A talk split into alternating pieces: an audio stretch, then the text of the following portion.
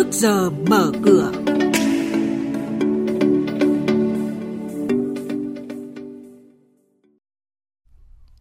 Những tin tức cập nhật có trong trước giờ mở cửa hôm nay đó là Tổng công ty khoáng sản TKV thoái vốn tại vàng Lào Cai. Công ty cổ phần chứng khoán dầu khí mua gần 7,4 triệu cổ phần TMT. Giá bất động sản Phú Quốc được điều chỉnh theo xu hướng giảm. Và bây giờ là biên tập viên Hà Nho với những thông tin chi tiết. Vâng thưa quý vị và các bạn, diễn biến sôi động nhất hôm nay là trên thị trường vàng. Các chuyên gia nhận định là lượng người mua sẽ tăng mạnh bởi ngoài nhu cầu mua vàng cầu may mắn tài lộc thì ngày vía thần tài năm nay còn trùng với ngày Valentine. Thị trường sôi động, khách dự kiến cũng tăng mạnh. Các doanh nghiệp thì chủ động tung nhiều chương trình khuyến mãi quà tặng hấp dẫn cho khách hàng. Trong khi các cổ đông lớn lần lượt thoái vốn khỏi công ty cổ phần vàng Lào Cai, mã GLC, thì hàng loạt các cá nhân lại liên tục gom vào lượng lớn cổ phiếu. Cụ thể, ngày 31 tháng 1 vừa qua, cổ đông lớn nhất là Tổng công ty khoáng sản TKV đã bán xong toàn bộ gần 4 triệu 850 nghìn cổ phiếu GLC, tương ứng với tỷ lệ là 46,14%, giảm sở hữu tại GLC xuống còn không cổ phiếu và không còn là cổ đông lớn của vàng Lào Cai. Công ty cổ phần đầu tư phát triển VNTech, cổ đông lớn của tập đoàn Dệt may Việt Nam mã VGT đã thoái xong toàn bộ 35 triệu cổ phiếu VGT, tỷ lệ 7%, không còn nắm giữ cổ phiếu VGT nào.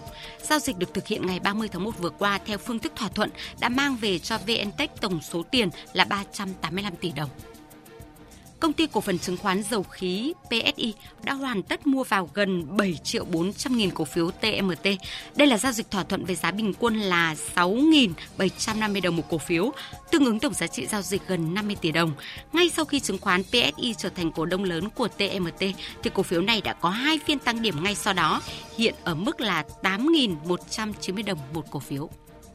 Trên thị trường chứng khoán, bên cạnh nhóm dầu khí thì các cổ phiếu thép cũng có phiên giao dịch bùng nổ với nhiều mã tăng mạnh, thậm chí là tăng trần trắng bên bán như là HMC, HSG, NKG.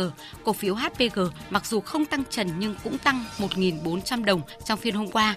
Đóng cửa phiên giao dịch, chỉ số VN Index tăng 7,71 điểm lên 945,25 điểm. HNX Index tăng 0,45 điểm lên 106,41 điểm và Upcom Index tăng 0,31% lên 55,81 điểm. Thanh khoản thị trường tiếp tục duy trì ở mức cao với giá trị giao dịch bao gồm cả thỏa thuận đạt 5.600 tỷ đồng. Thưa quý vị và các bạn, thông tin cuối cùng là diễn biến trên thị trường bất động sản.